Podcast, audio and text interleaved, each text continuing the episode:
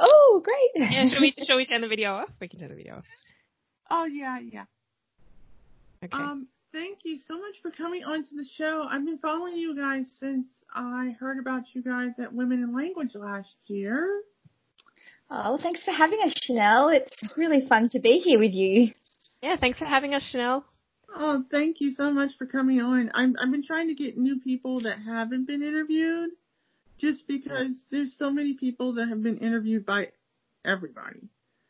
And I'm, I'm, I'm like, I just want a different take on it, you know, from someone that I haven't talked to, like, Yeah, totally. I understand exactly where you're coming from. It's nice, fresh, fresh voices or something like that. oh, oh yes. And, and for me, it's like, I'm, this is like probably episode 152. Oh, my wow, that's huge. yeah. Yeah, and I just Congratulations. Thank you. I just celebrated my second year anniversary like last weekend. Wow. Oh, wow.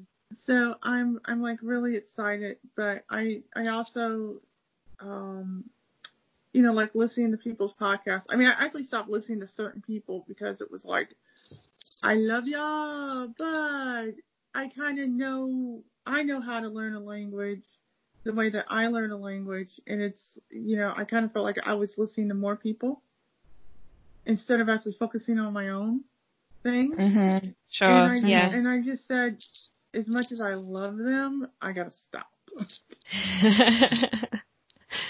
and find new, find new fresh voices and, I mean, cause there's so many people out there that are learning languages and their stories need to be told. And I was like, I've always had an affinity for Australia, Australian people as a whole. And I was like, wow, these two are actually, you know, learning languages in their own ways.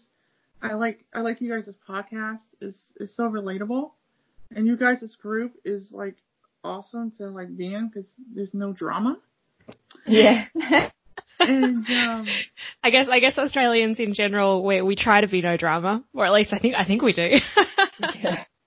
so I'm just curious um, for the people that don't know that much about you, could you introduce yourselves and tell how you guys like met and yeah, Sorry. sure. you know Well, Beck, do you want me to go first? sure, you go first, Penny. So I'm Penny and um, we, Beck and I have been kind of hanging out talking language for 18 months now, Beck, I think it is. We yeah, I think so. first came across each other at Women in Language in 2018, so two years ago. Um, and then we caught up in real life um, towards the end of that year, and we had all these chats, and we were both based in Melbourne in Australia. And we're like, oh, it's so fantastic to meet another language person in real life and to know that you exist and it's not just me. And, and we had all these chats together about, you know, wouldn't it be great if we could find other people and connect everyone and build a community and, and do fun things, events and that kind of stuff. And so then languagelovers.au, language lovers AU was born, um, a community of language lovers based in Australia. Um, I'll let Beck, you can, you can talk about all the stuff that's happened since then. okay. Um, so yeah, I guess that's it. That's a pretty good summary of how we met and how we started um, becoming friends. And um, I guess a, a lot of that discussion was we were like, we can't be the only people who are interested in languages in Australia. Like it can't be just us. and um, and there is such a huge online community um, that is that is so great too. I mean, there's just so much, there's so much help, there's so many good tips, there's lots of motivation, um, lots of, you know, assistance and support out there online. But, um, as I guess we're finding out, especially at the moment where a lot of us aren't able to be in physical contact with lots of other people, it is nice to have in-person meetings with others. And it is nice to speak with and to be in contact with other people who are very much in a in a similar situation to you. Um, but in particular in Australia I think we can feel quite quite isolated a little bit um, a little bit removed from lots of other places around the world. We have very tricky time zones to meet up with lots of other places um, as as you have found out Chanel.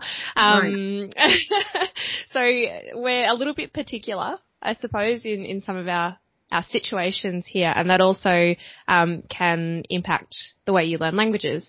Um, and so, yeah, as Penny said, we we were thinking about, you know, how can we get some people together? How can we how can we at least put them in touch with each other initially? But also, can we can we get some people in real life, in person um, contexts where they can hang out and chat language, um, but also where they can get together and practice language, not necessarily just like language meetups, which already exist, but other other different ways that they can use their languages without necessarily needing to leave the country. Um, right. And I guess that's how we um, that's how we sort of got started with a lot of what we do now. Um, do you want us to tell tell you a little bit about the events that we've been running? Um, sure. I, you know, because it's funny you say that because like here in the U.S., it's not like readily advertised. Like if there are language events, I mean, yes, there are meetups in every city just about. But yeah. I mean, as far as like a polyglot gathering or a polyglot, that none of that. Yeah, yeah, I think it's it's probably um, like until fairly recently, um, there wasn't really anything like that here. Penny, would you agree? Like, I, I don't, yeah, I don't really think definitely. there's been. I agree too. Yeah. Yeah. So, like, I mean, the online community, I think, connects up everyone from everywhere, and so in in that online community, like, you know, it's sort of, I guess, between us, you, you sort of found found some people who were from somewhere nearby. And then when we started Language Lovers AU, we started finding more and more people who were located in, in Australia, all Australians who are interested in language who were also located elsewhere.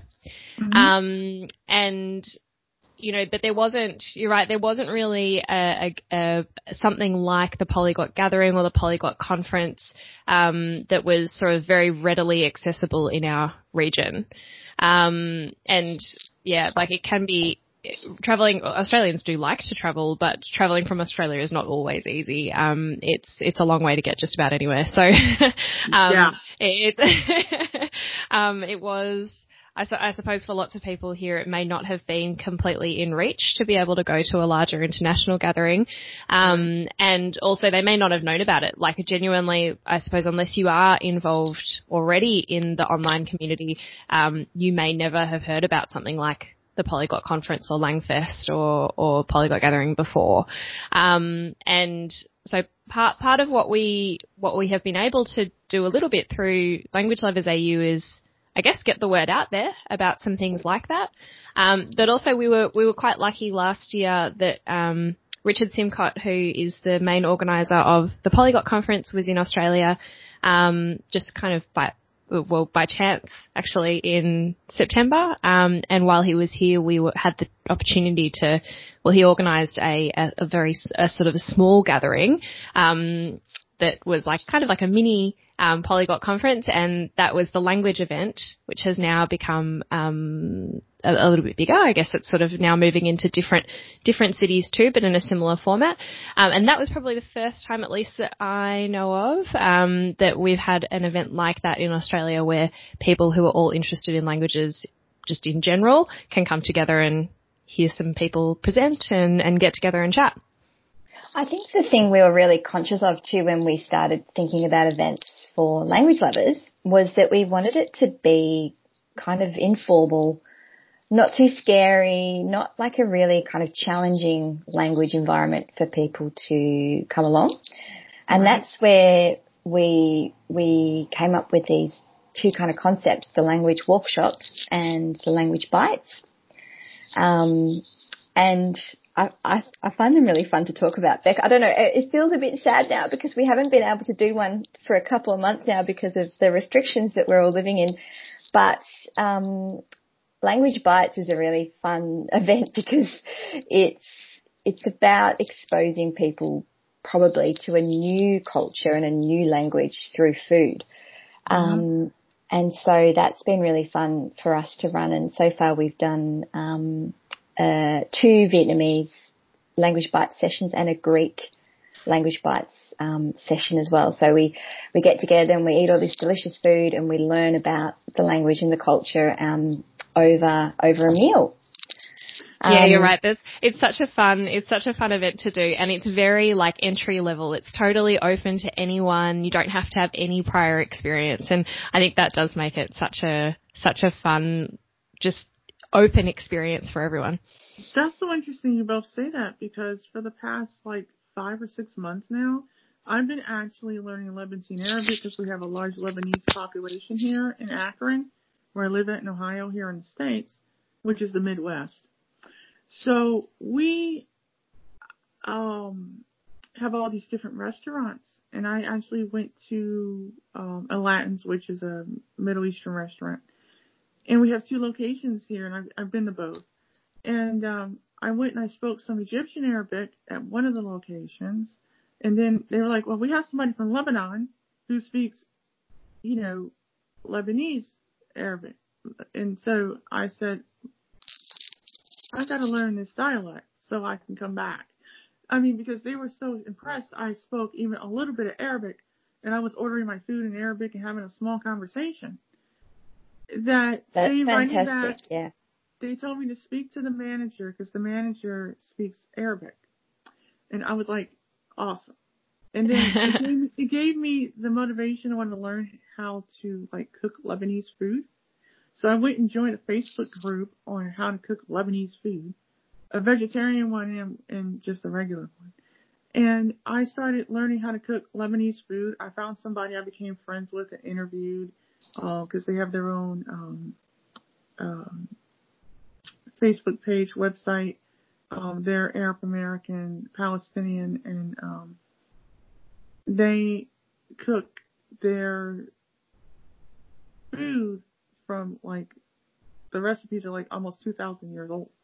Mm, so wow. I learned I learned how to cook all these different stuff, and I started taking pictures of it and posting on Facebook, and I started learning more about the food and the language that way, you know. And then I just started going to different restaurants and ordering in different languages just so I could have some communication with people. Yeah, well, it goes to show, I think, that like the the cultural, all of the things that surround a language are just as important as the language itself. And I think, especially if you're learning, you need you need to have that connection with the with the culture and with the food and with with some people um, to understand where the language fits into you know, the, the kind of bigger picture. Um, right. it's, you know, it's not like for, for lots of us who are interested in just languages in general, we're kind of constantly being like, oh, that would be fun to learn. Oh, that would be a cool language. Oh, maybe I'll learn that now. And, um, you know, we're, we're often, I suppose, intrigued by just the sounds and, and, and hearing and seeing and reading something that looks new and different and, um, that we don't understand. But what, what, it's more it's more than just having like a textbook and being able to say here's a language and here are the rules that make it work and these are the words that make it up. You also need to understand what is the what is the story about this? What what are the stories that sit behind it? Who are the people who who speak this and why why are particular words you know, why, why, why does a particular word have a meaning like this? Why do the sounds of that sound like they, they relate to something else? You know, that, and there are, and there are stories and there are histories and there are people and there are communities that, that are, that surround that language too. And, yeah, I mean, language bites obviously it is a very introductory thing, so it's just giving people just that initial taste, just a little right. a little bite of the language with a little bite of the culture with it, um, and a little bite of the food, of course. But it's um, yeah, it's it's about understanding that it's it's all part of a whole. I think. Yeah, and I I found too that even if you learned a little bit of the language, like Dr. Krashen always says, or Steve Kaufmann, or um, Richard Simcott which I had the opportunity to interview all three of them. And I, I come to understand that I did like six weeks worth of, um, Cantonese, um, or mango. And I just absorbed it. Like I, my whole goal was I want to pick up the phone, order me some food in Cantonese at a Chinese restaurant, and I want to give my name, address, telephone number. And I did all that after six weeks. And the person spoke Mandarin and they understood what I said. And then I wanted to order some barbecue beef bun. So I thought I would, I would order this barbecue beef bun. Come to find out, you can't order barbecue beef bun here because it's only made in Hong Kong. so we had a lovely laugh about it. And they was like, you need to keep going. Your Cantonese is really good. And I thanked them and everything. And I, I actually wound up ordering me, um, uh, a chicken dish. And she was like, you only did six weeks worth of Cantonese. That's pretty freaking good. I'm like, oh, thank you. yeah, that's amazing. Yeah, good on you. Especially on the phone and and and exactly. Um, yeah. It, it, I mean, I guess I set little mini goals like that because I like to go out to eat with friends, but I also like to practice what I'm learning so that I'll make that a mini goal. I'll go to a restaurant and I'll order some food in language and I'll see, I'll just have a mini conversation. I don't have to be like, okay, I want to talk about, you know, the history of Japan. I don't know, you know, I, I just want to speak a little bit. And people go nuts when they hear me. Oh my God, you speak this. Oh my God, that looks so hard. I'm like, for me, it's, it's just effortless because I'm motivated, you know. And I, I try to tell my listeners all the time and people that I work with, whether they're completely blind, visually impaired, whether they have other disabilities or they're just able-bodied people, you know, learning a language, you know, it's a great thing, but you know, you gotta ask yourself, what do you want to do with it? Like, do you want to mm. read in it? Do you want to write? Do you want absolutely, yeah. Do, do, do you want to make movies? You know, do you want to watch movies? What do you want to do? Do you want to cook food? Do you want to move over to the country, study? What is it? Because if you don't have a plan of action as to what you want to use it for, okay, you're, you're spending all this time doing it, but what for? You know, yeah. what's the real reason? Such a good point. Why? Yeah. Yeah. Um, and, and food and connecting with people is such a good motivator for learning a language, well for me anyway, and the, and the travel component as well. But you're right, Chanel, everyone's got different motivators and, and different reasons for, for learning. Now, I have a question, like what, when you, um, decided to learn Vietnamese and you decided to create your, your Vietnamese um, um, travel experience for people to be able to to learn more about you know Vietnam in the target language in Vietnam. You know, how, how did you? I mean, did you have difficulties with getting that started? Did you already have connections? Well, um, it's been it's been a long. I guess my my involvement and love for Vietnam has been around for a good part of my life. I first went to Vietnam back in the 90s when I was a teenager and I started learning Vietnamese back then as well and um, on and off over these last couple of decades um, I've kind of kept it up in, in bits and pieces but um, and have travelled back to the country a little bit as well. I lived there for a year and a half um, as well and a few years ago I was like, oh, when we started um, I guess, being more involved in the language community in Australia and, and being exposed to everyone who was doing such amazing things through women in language. I was like, wouldn't it be great to, to, I guess, share some of my love for Vietnam and Vietnamese with other people. There must be some people out there who'd love to have a travel experience and, and, um, learn a little bit of the language while they're there. So I ran my first trip to Saigon in Vietnam um, at the end of 2018. Um, and I had two people come along, um, which was fantastic. And we we did Vietnamese classes, and we did some you know exploring around the city, and we ate a lot of delicious food. Um, and it was yeah, really successful successful trip. And I do have another trip scheduled. Unfortunately, it's scheduled for the end of this year, so at the moment, um, that's looking likely to be postponed. So hopefully, fingers crossed, 2021, we can um, head back to Vietnam. That's awesome. Like, was that the first language you learned outside of English, or? As an adult, yes, I'd done some language learning at school. Um, so my main language that I'd done at school was Japanese or, and French as well, but Japanese um, was my main language, and then Vietnamese was probably the first language that I really kind of chose and got into as an adult. I think there's a difference somehow between languages you learn as a kid through school and then kind of language as an adult.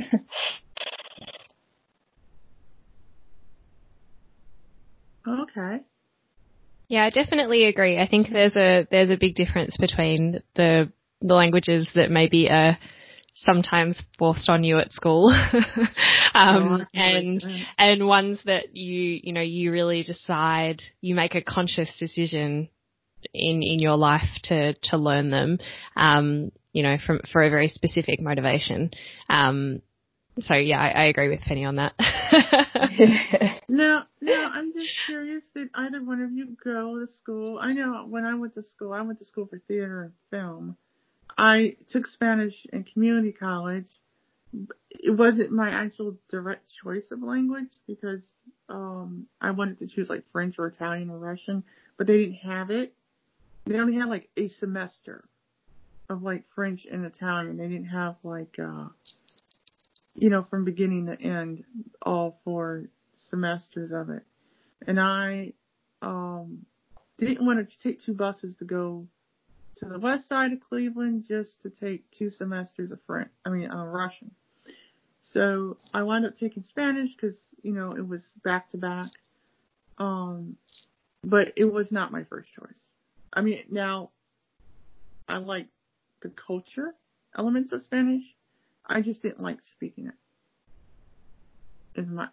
Like I like the music, the food, the dancing, the people. I just didn't like speaking the language per se, like having a conversation. Um, cause here in the States, Spanish is forced on you a lot because we have such a large, um, Latin American, um, population here yeah. overall. And so that's the first thing that you hear is Spanish, French, German. And there's so many other languages and people that like for me, I, I was the polar opposite. I wanted to do French, Italian, Russian, Arabic, anything but Spanish. But I yeah, something different, right? right, right, right. Nothing against the, the the Latin community at all. I mean, I have my godmother's half black, half Latina, but I just I wasn't feeling it like that. I mean, I felt it for the music, but I didn't feel it like let me have a conversation.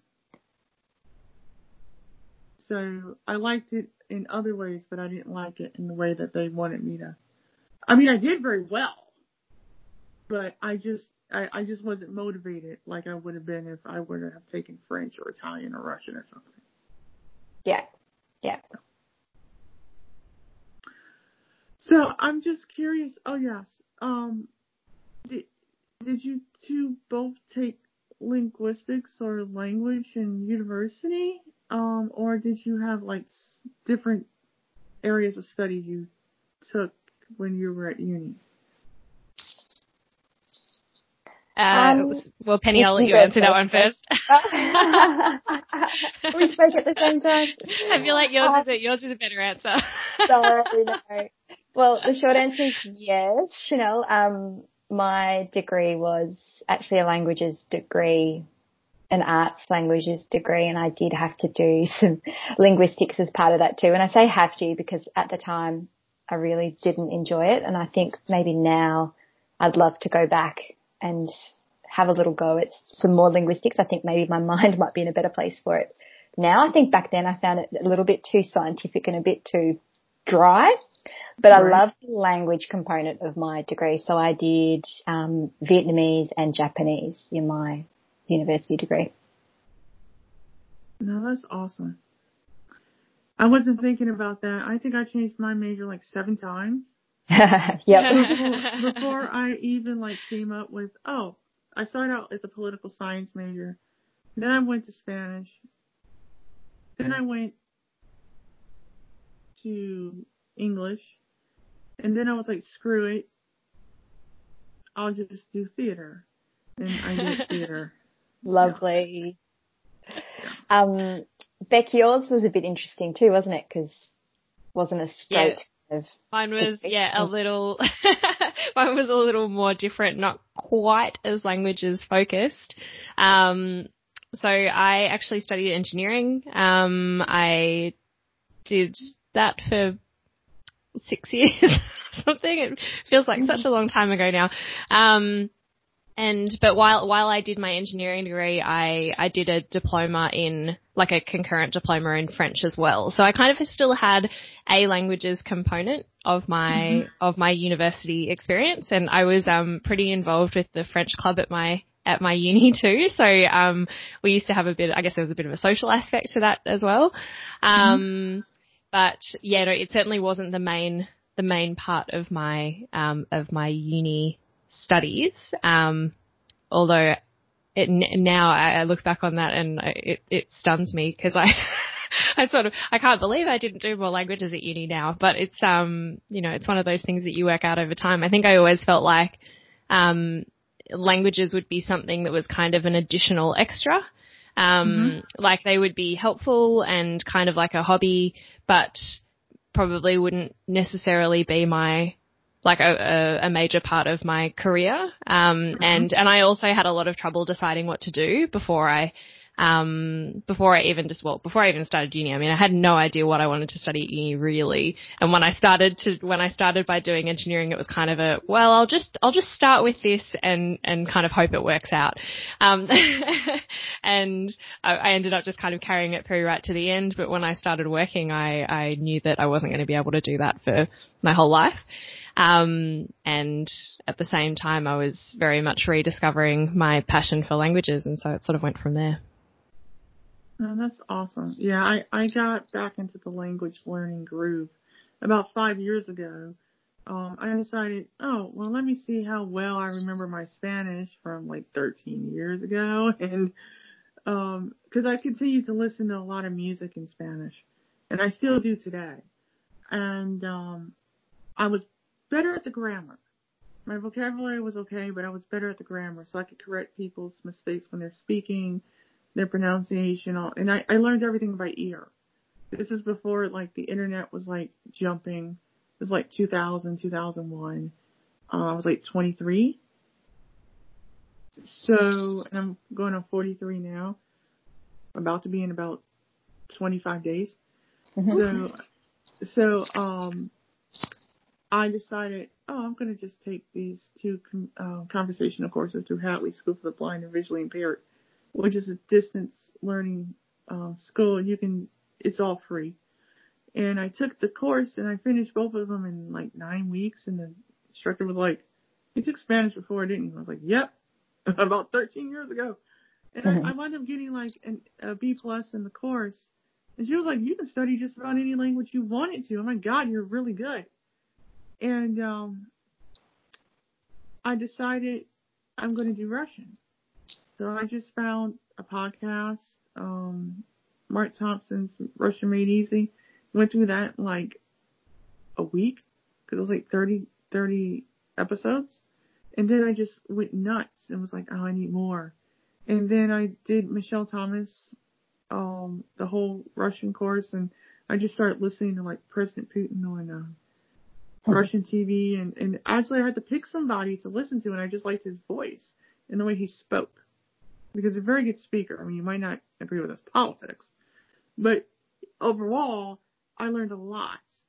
And I just picked a podcast, a political podcast I wanted, and then I, I went for the gamut, Tolstoy, Dostoevsky, you know, Pushkin, um, and I found other people, other directors that I liked, Andrey Zvyagintsev, and I I just started like consuming like tons of information auditorily, and um, I spoke for a whole year and recorded videos on Facebook and just posted it. And then I became known as the blind chick that spoke Russian. and I was like, well, I'm visually impaired, so I do have some partial vision. And so then I, I did 5,544 hours worth of listening of nothing but Russian in the background from 6 a.m. to midnight every day. And I didn't realize until after like three years or so, two and a half, I, I had gotten up to a C1 without even trying. Wow. I spoke to my ex-boyfriend's mother who speaks nothing but German and Russian, which I, I advise anybody. if you want to test your knowledge of a language, speak to somebody that don't speak English. Mm. In your target language, you will find you know more than what you realize. Because you're forced to, to use what you have right in front of you. You can't use English because they don't speak it. So I did that for three hours and we, we talked about food and we talked about family and we talked about, I showed her what I was cooking and I was making her laugh and I didn't know every idiom and I, you know what I'm saying? But it was such a breath of fresh air. I felt like all the time I put into it, it was like the greatest reward. And then I said, well, this works for me, you know. And now I, I, I tell my students all the time, you know, just find stuff you enjoy. Try to list, do as much listening as you possibly can. So you can get the sound of the language in your head. Speak as much as you possibly can, even if you make mistakes, because you'll wind up correcting yourself the more you, you become aware of the language and how it works. And, uh, switch up your, um, language learning material.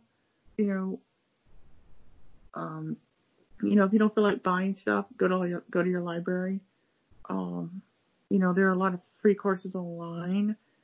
Um, and, you know, it seems to work for a lot of my students. And, you know, I've even switched up my own language learning by learning how to cook in the target language. Like right now I'm learning Irish and Swahili because they're um, heritage languages of mine. I found out I have a quarter Irish in my bloodline and I have some um, Bantu tribe um, heritage in my um, bloodline. So they speak Swahili over there. So I'm learning some Swahili, basic Swahili using Mango and um, basic uh, Irish using Michel Thomas Irish and the Mango app. And I didn't think that I had any connection at first when I started learning Irish. And now it's like, wow, you know, I mean, I'm only doing it for a little bit. I'm not, you know, my whole goal is not to become native, just enough to, you know, have a conversation, express how I feel, like at an upper beginner level, and that's it. And then I'm going back to Arabic. But I, I tell people that all the time um, I don't know if you've experienced that, where you, you learn a language for a small portion of time, you know, just because you want a taste of it. I mean, you don't necessarily want to be highly proficient at speaking it like a native would, which would take years to accomplish depending on the language and how much time you got. Um, you know, I don't know if you guys have, have, have dabbled like that. Yeah, I, I definitely have, um, and I think I think Penny has too. Um, we actually we actually did a little episode on our podcast about dabbling um, not too long ago, but yeah, no, I think I think dabbling is awesome, and I think it's really great because actually these days it's easier to dabble than ever. I think we have, um, just like you said before, the stuff that's available online now is, um, is well, there's, there's a lot of it, um, and, and all kinds of content too that can, you know, keep you engaged and keep you interested, even if it is just short, for a short period of time, whether it's, you know, li- listening content like podcasts and, you know, um, videos and stuff which combine both listening and reading maybe, um, you know, any apps that will give you sort of an introduction, but you don't have to take them much further than that. Like just short, short amounts of, of content to, to help you learn maybe some of the basics or just, just a little bit just to give you a taste. Um, and there is absolutely nothing wrong with just taking something on for a little while and then saying that was my goal just to learn a little bit and to know more than I did before. Um, rather than like I'm, you know, aiming for fluency in, in every, every language I ever learn. Which would take forever. And I, I think a lot of people, I, I see that on Twitter a lot, where people are just like hitting their heads over the wall mentally because they missed the grammar point or they didn't order the food right. I was like, okay, I can tell you from ordering food in multiple languages, they don't care if you mess up. They're happy that you're trying to speak their language in the first place. Yeah, as long for as sure. you're doing the best you can, that's all that matters. Because in reality, you don't have time to look on your phone and be like, guess what? Uh, I need to um, look up this grammar point real quick. They need to know what you want because they have other customers to serve. So, you know, I, I, I bring that home a lot and, and, and people are like, well, you're absolutely right. You're talking with more sense than what we got at the moment. I was like, you're trying too hard to be perfect and a language is a language. I mean, English is my first language and I can tell you how many times I mess up grammar in my own language just speaking it. I mean, you're, there's no such thing as perfect speaking, you know, and I think a lot of, a lot of ESL learners I've taught, they, that's the thing that they do. Oh, I need a grammar book. Uh, no, you don't. You need to find stuff that you like in your target language and you need to reproduce it in the language that you're learning. Like English, there's so much information, it's ridiculous. You, it, you want to get better at speaking English. Well, find somebody to mimic. Find someone that you like, like a celebrity or, you know, like someone said they learned English from Japan, Japanese, they were Japan, Japanese and they watched all of President Obama's speeches and that's how they learned English. Oh wow, that's a great way to learn English. I, if I if I could speak English like like President Obama, just by just by watching his speeches, like wow, what a what a method. Right, right. And, I, and I, they they actually put they actually made an app so the so you can learn how to speak like that. Really? Wow. I, I was like, that's like freaking awesome. I mean, but see, it does work. You just have to find who inspires you or you know, who you want to, I mean, even in the U.S., there's different accents. I mean, half the time people think I'm from California, even though I lived in California for a little bit, but I'm not from California.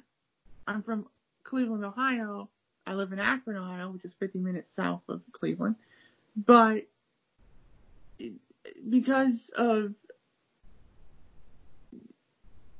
the way I speak, you know, I don't sound like I'm urban African American woman from Cleveland. You know, it, was like, well, you sound, I sound well read, highly educated. Yeah. Uh, it's like, you don't sound black. I'm like, well, I am. yeah. I You know, so I mean, for me, for me, it's, you know, I, I always tell people that, you know, find, find something or someone that you want to emulate, like as far as how they speak. Now, I did have someone ask me, could I teach them Ebonics? And I told them I refuse. Because you would never get a job trying to speak Ebonics. And I said it used to be popular in the late 90s. They actually had a college course at Berkeley about it. But I was like, uh, no honey, you don't Unless you want to get fired on your first day. No. I mean, but, I don't even know Ebonics, but the point is. I, like, I like that tip about, um, yeah, choosing someone to emulate. I think that's a really good, really good tip, especially, um, especially when you're starting out or even if you're like just dabbling and sussing out whether it's a language that you might want to commit to in the future. Right. Having someone that you can listen to and start to to mimic, I think is, yeah, it's a really good tip, Chanel. You're, you're giving me some food for thought now because I'm like, hmm. well, I, you know, I mean, I guess because I've dabbled in so much, I mean, like, okay, I have high levels in like Italian, Dutch, and French. Like, I can read Les Miserables in French. And people are like, why would you want to? I was like, because it's my favorite book of all time next to Great Expectations and War and Peace. So for me, like I just, you know, I've, I've read it in, in English. I've watched all the movies that they have of it, all the different versions. I even watched the, what was it, 12 to 16 hour BBC version they had like wow. two years ago. I mean, I just watched it from beginning to end. And I mean, I was rooting for Natasha and Maria and all of them to like live through the whole thing. You know, and so when her and Pierre got together at the end and Nicholas got with Maria and Oh, don't give it away. Don't give it away, Chanel. Oh, oh, yeah. sorry. but but I mean, I I just watched it in English, and then I'm sitting here like, now I can understand it after you know two and a half three years of Russian. I actually understand Tolstoy in Russian. And I mean, when I started, when it clicked in my head, because you can actually feel that. I don't know if you've ever experienced that, where you, you felt your head click when you are learning something and it just all comes together. Like I actually had that yeah. happen to me a couple times and with, with, with, when I knew I was highly proficient was when I was able to understand Tolstoy and speak for three hours. That said something to me. I was like, wow. Now I know I'm, I, I've, I've arrived, you know, because Tolstoy is hard for English speakers. So, like, even Russian friends of mine were like, why the hell do you want to read this? We, we, we only read the first chapter. I was like, wait a minute. You have one of the greatest literary geniuses on the face of the planet in your country. And you mean to tell me you've never read all of War and Peace? They was like, are you crazy? was like I was like, uh, uh, yeah, I, I love it. You know, it's almost like reading the Bible. You read it about three times. You would have read the Bible. It's 3,000 pages. like, they started laughing. He was like, look, I'd rather read that. I'm like, no, I'd rather read it's all about what you're it's all about what you're interested in, right? I mean, right. for you, yeah, it's like it, for you, if you know great literary classics uh, are your jam, then that's the perfect way for you to be able to practice and also for you to be able to, I guess, measure as well your your your ability to um, to use the language that you're learning too. You know, for other people, it will be if they love a particular series on Netflix, um, then right. you know that that might be their their goal for being able to understand and um, and listen and and um, you know and be able to replicate parts of you know, maybe the speech or the pronunciation of people in that, in that television show because that's what, that's what gets them motivated and that's what gets them interested. But as you said before, it's all about finding, finding who and what and what keeps you interested. What do you want to replicate? What, what, how do you want to be able to speak this language that you're learning and why, why have you been motivated by it in the first place? Um, you know, what, what about it made you made you interested and made you think, I want to be able to do that. Um, and as long as you can remember what those things are in your mind, then you'll always be able to come back and go, oh, you know, I'm feeling a bit bored and I'm a bit, you know, I don't want to do any, any learning today. I'm kind of done with this. Oh no, wait, do I want to be able to watch that, like episode one of of, of my favorite right. TV show in German and do I want to be able to understand every part of it? Yeah, I totally do. So maybe I'll just go and watch that again and it will get me motivated again. yeah, you know, I, really I, important. With, with technology being as advanced as it is now, especially if you're someone that's visually impaired like me that has limited readable vision out of one eye, um, I have seen technology change so much in the past five years as far as language learning because there were times when I couldn't mm-hmm. find hardly anything sure. that was in a in an accessible format for me because you know I just didn't have access to it. Like I would be envious of everybody that lived in Europe because they had everything at their fingertips. Here in the U.S., we're not as lucky in that regard. You know, people's like, "Well, you're in the U.S." That doesn't no what no, we, we might have something maybe in French, maybe in German, Spanish. Yes, a high a high quality of stuff.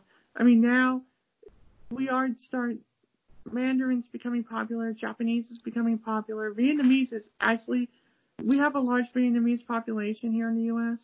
In certain states, um, you know, uh, Somali and you know Dari, Urdu, Arabic, different dialects. Hindi is becoming popular.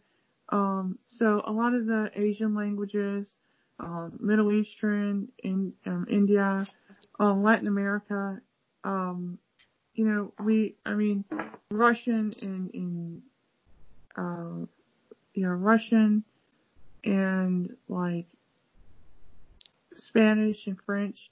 Italian a little bit, but not as high as, you know, I mean, the rest of them, it's like, okay, well, you have Polish too.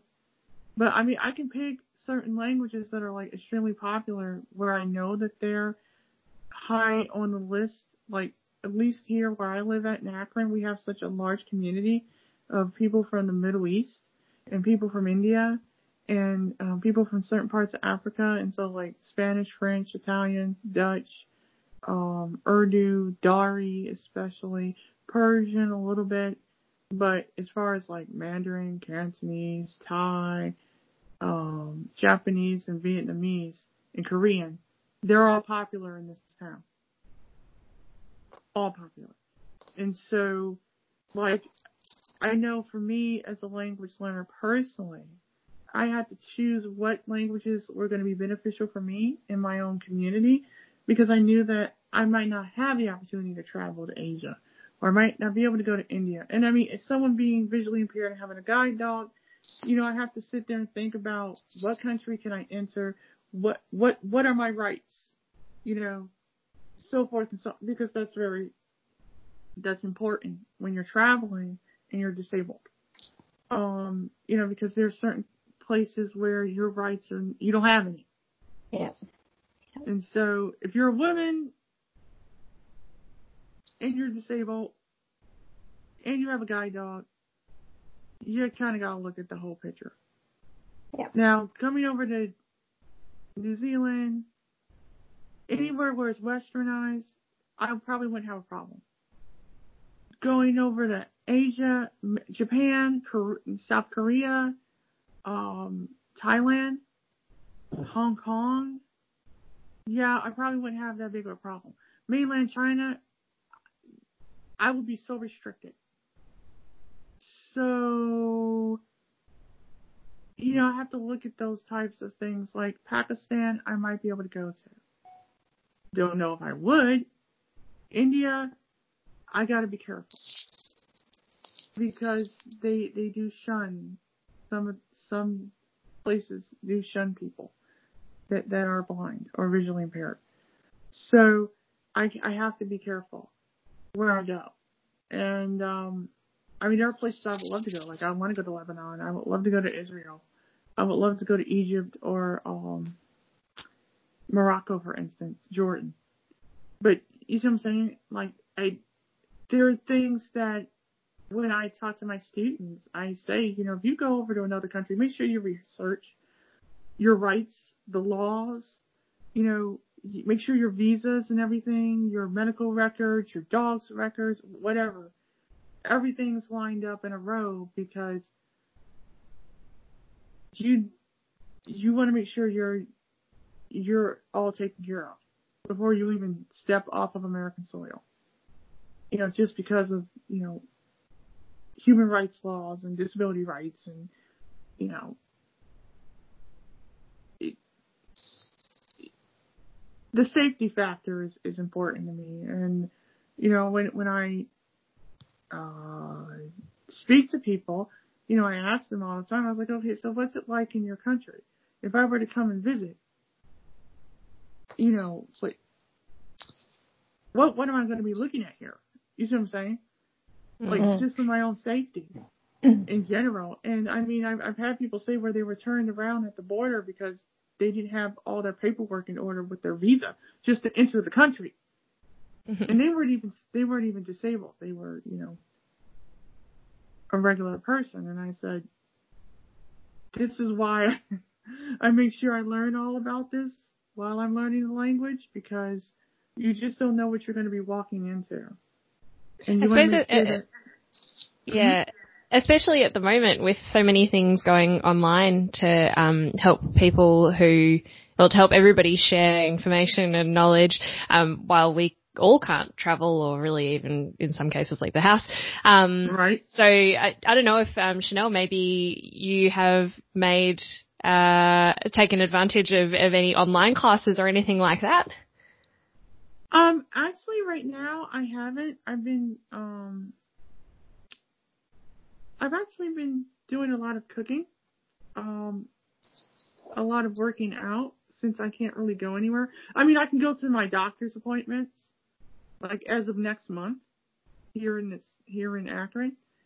But um, I've been like to the dentist once, and I've been to this grocery store like four times since this whole thing has started. And you know, I mean, you have to be six feet distance, and they have like the the lines on the floor indicating the markers indicating how far you back you have to be. You have to have ma- a mask on. I have a mask and latex gloves on when I go. I take my own grocery cart. Uh, people do help me go grocery shopping at work inside of the, uh, you know, and they are six feet away from me. So, you know, I do take all those types of precautions and everything. So, I mean, there's plexiglass between me and the cashier, you know. Um, so I mean, that's the most I've done. Like as far as my own study routine, I pretty much um use Mango um for my languages right now, the ones I'm studying.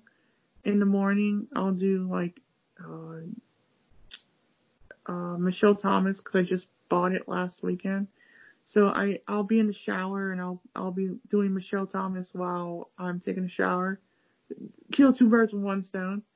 And then and then I mean because it actually does work. I mean because you're you're listening and you're repeating while you're you know I kind of like doing that because that way it gets in my head. You know, I'm able to do two things at once instead of just sitting there like a bump on the log about to fall asleep.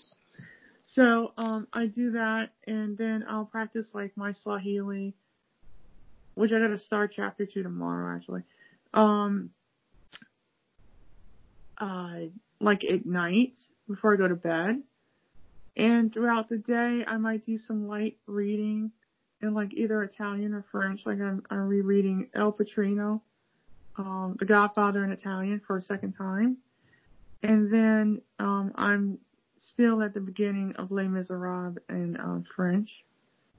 So Plus, I watch movies with voiceover, so I have um, I'll watch it in the target language, and then um, I'll have like a different subtitle in a different language.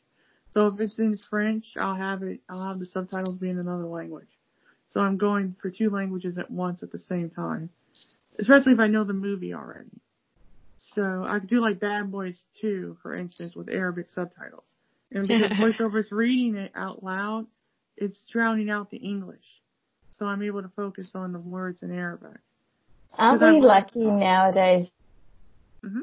The tools and things like this that we can access because Chanel, we're similar ages. I've, I've just turned 40. So we are from a generation of pre internet and pre smartphones yeah. and those kind yeah. of things back in the 90s when we were in uh, high school. Um, and doesn't it make you laugh sometimes when you look back and think, gosh, language learning has changed so much and now everything, yeah. you know, like, well, and now it's, it's become the opposite. Like it's so overwhelming. You know, where do you start sometimes?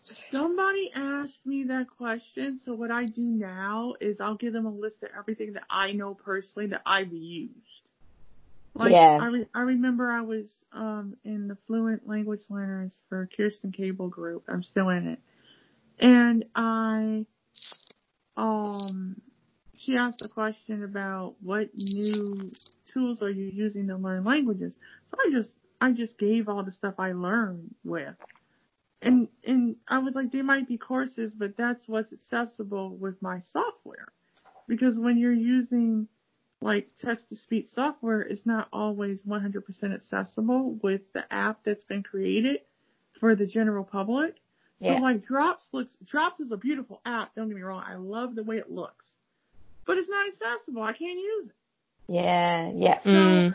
so, and so until this, someone like you, like he says that, like we, you know, I would never know whether it's accessible or not because I haven't had to, to try. So I think that's really important that you, right you know, make us all aware of that stuff because yeah, absolutely. Right, because I mean, like for instance, I I use the um, Memrise app, and I've been using that since 2015. And I mean, like I it it helped me like I I went through like six courses of uh Russian by by itself, and then I went through the first the first year of Japanese in like a month. Now I mean you know it has three different alphabets, you know katakana, hiragana, and kanji. So you're, I, you know I'm sitting here and I'm I'm listening to all this. Now mind you, I don't remember a lot of it. but I went through the whole thing and people are like, do you know how hard that is? I'm like, well, it, you know, I was, I was, I wanted to finish. I wanted to finish my streak. So that's why I went through the first, first whole, I mean, and then I went and I, I did, I did, I reviewed the, uh, Michel Thomas, um, Japanese, uh, foundation and, and intermediate course. And I went through the first, the foundation course in like seven hours just because I, I wanted to test my brain. And I do that sometimes. I'll test my brain just to see how fast I can learn something. Now that doesn't mean I'm going to remember it all. But I just want to see how fast I can do it. I actually learned beginner Hindi in six days using Mango because it was only 10 chapters. But I was so into it that I couldn't stop. And, yeah, it's um, really impressive your your discipline. Yeah, yeah, I mean, absolutely. But I mean, there are days when I become lazy, and and, and, and we all? um, but I will say this: I've because I've dabbled or I've tried a little bit of this and a little bit of that. I mean, I've I've, I've met so many cool people from around the world, and people accepting me for me despite me being visually impaired. And you know, that's the first thing I ask. I ask all the time well, do you read Braille? Well, yes, um, I do. Um, now I'm not the fastest Braille reader with a with a Braille um, device, but I mean, if it's a hard copy of a Braille book, you know, if I it, it might take me a while to read it. Like I read The Hobbit in like two weeks, but it was like 459 pages in Braille, but it was 272 in print. So I mean, but I, I couldn't stop reading it because it was it was that good. Hmm, that's so cool. Um, I'm going to have to duck off in a second, Chanel, but I've really loved chatting. Thank you. Yeah, it's been really nice to chat, Chanel. Thanks for inviting us, inviting us along. Are you there? I'm sorry. Um, my, um, my iPad likes to be like, okay, it's time for you to, you know, be on a timer. And I'm like, no. but, but, um, to make long story short, I, I really, um, I do know how to read in like seven different languages, but that's because they're similar to each other. So I can read Spanish Braille, French Braille, Dutch Braille, um, Italian, Russian, um, Unified English Braille, and American English Braille. I have not learned Arabic or any of the Asian um, Braille codes as of yet. I I might learn Arabic just because. Um, I mean, I did learn the Levantine Arabic alphabet, but you have to learn MSA. So, in order to be able to read, um, in Arabic. So, I mean, I, I don't, I mean, my, my display, which is like a $3,000 display, um, I, I can read, I can put it into like Mandarin and Korean, Japanese, and I think, oh, Arabic, I can do that too. And then the rest of the European languages, like Swedish, um, not Dutch or Norwegian. I I got a Danish. I know Dutch, and you know your Romance languages in Russian. But if I were to put my display with um a a like if the language was written out, like like let's say it was Indonesian, then I would be able to read Indonesian Braille because it's written in that language. So I can read just about every Braille code there is on earth. Wow. With with my wow. iPad with Well, they but they just made braille tables for all these languages. I mean, they even have all the languages over in India. Yeah. like 22. I'm like, Yeah. really? It's that. I mean, but it's it's a cool thing because now people can become literate. And that's what I think people fail to realize. Braille is not a language. It's a communication tool for reading, writing, mathematics, science. You know, you'll be able to be literate. You know, you'll be able to read with your fingers. But there are some people that can't read with their fingers because of diabetes. Um, you know, um, their, their sensitivity to touch has been kind of stripped away because, you know, they have to take blood every two day, every, twice a day, you know, for their sugar level and all of that. So they lose the sensitivity in their finger in order to be able to read braille. So a lot of people wind up, um, Oh wow, I've learned so much. Thank you so much for having us on your oh, podcast, you're Chanel. welcome. Oh, Um, yeah, thanks, Chanel. It's you're funny, I have learned a lot. Me too. But, but I to have make to a back long off story now. Yeah. They, to make a long story short though, um, a lot of people use audio because they, they can't afford braille and they can't afford braille instruction either unless it's taught in school from like the beginning. But if you were like me where you're partial, you have some residual vision, you can still read large print and I could at one time. I no longer can anymore.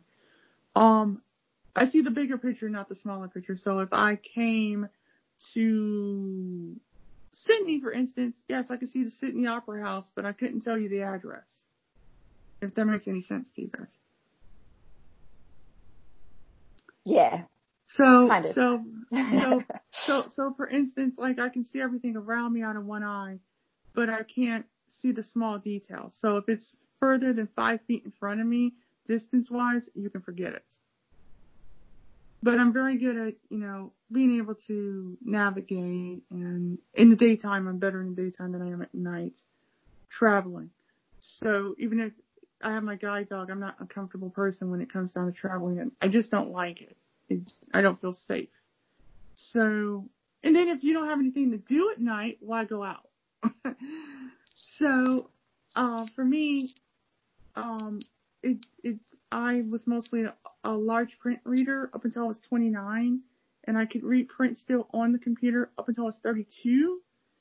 And then I used a magnifier, a video magnifier up until I was 36. Then I lost like a lot of my, my, my readable vision. Okay. Okay. Okay. So, to make a long story short, um, I was, um, um, forced to do more audio now than ever. So that's why I'm able to learn stuff.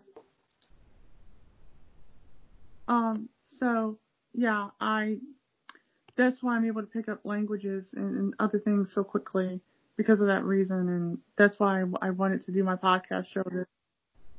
Okay. Sure, sure. You're an inspiration. You are. You've done Thanks so well, again, Chanel. Chanel. But thank you, but thank you so much for coming Yeah. on to the show. Our Thank pleasure. you for having mm-hmm. us. We'll chat again soon. I look forward to it. you. Cheers. Bye bye. Bye bye. Bye. Okay, bye.